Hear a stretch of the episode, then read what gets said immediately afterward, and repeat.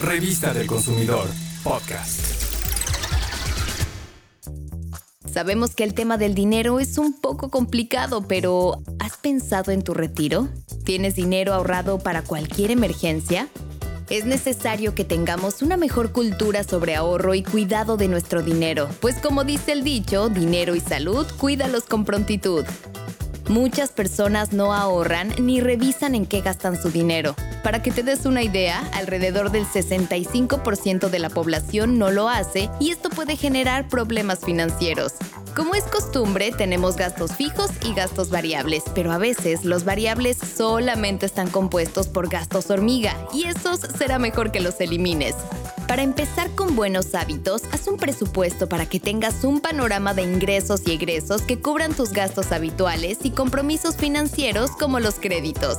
Si hablamos de las tarjetas de crédito, será mejor que pagues más del mínimo que te solicitan. De esta manera cubrirás tus deudas en menos tiempo, con menores intereses y tu historial crediticio no se verá afectado. Este historial es muy importante para los bancos y las empresas financieras, ya que con él logran ver cómo ha sido tu comportamiento cuando has recibido algún tipo de crédito. Y si has dejado de pagar, pueden identificarte como una persona morosa e incumplida, lo cual aumentará las posibilidades de que te nieguen un préstamo. No adquieras deudas que no puedes pagar y no gastes más de lo que ganas, porque tu liquidez se verá afectada.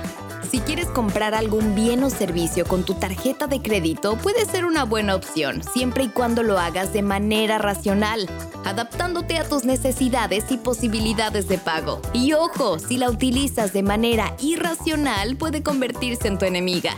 Sé puntual al momento de pagar, sigue las fechas indicadas en las que debes hacer los pagos y así tener un buen comportamiento en tu historial crediticio.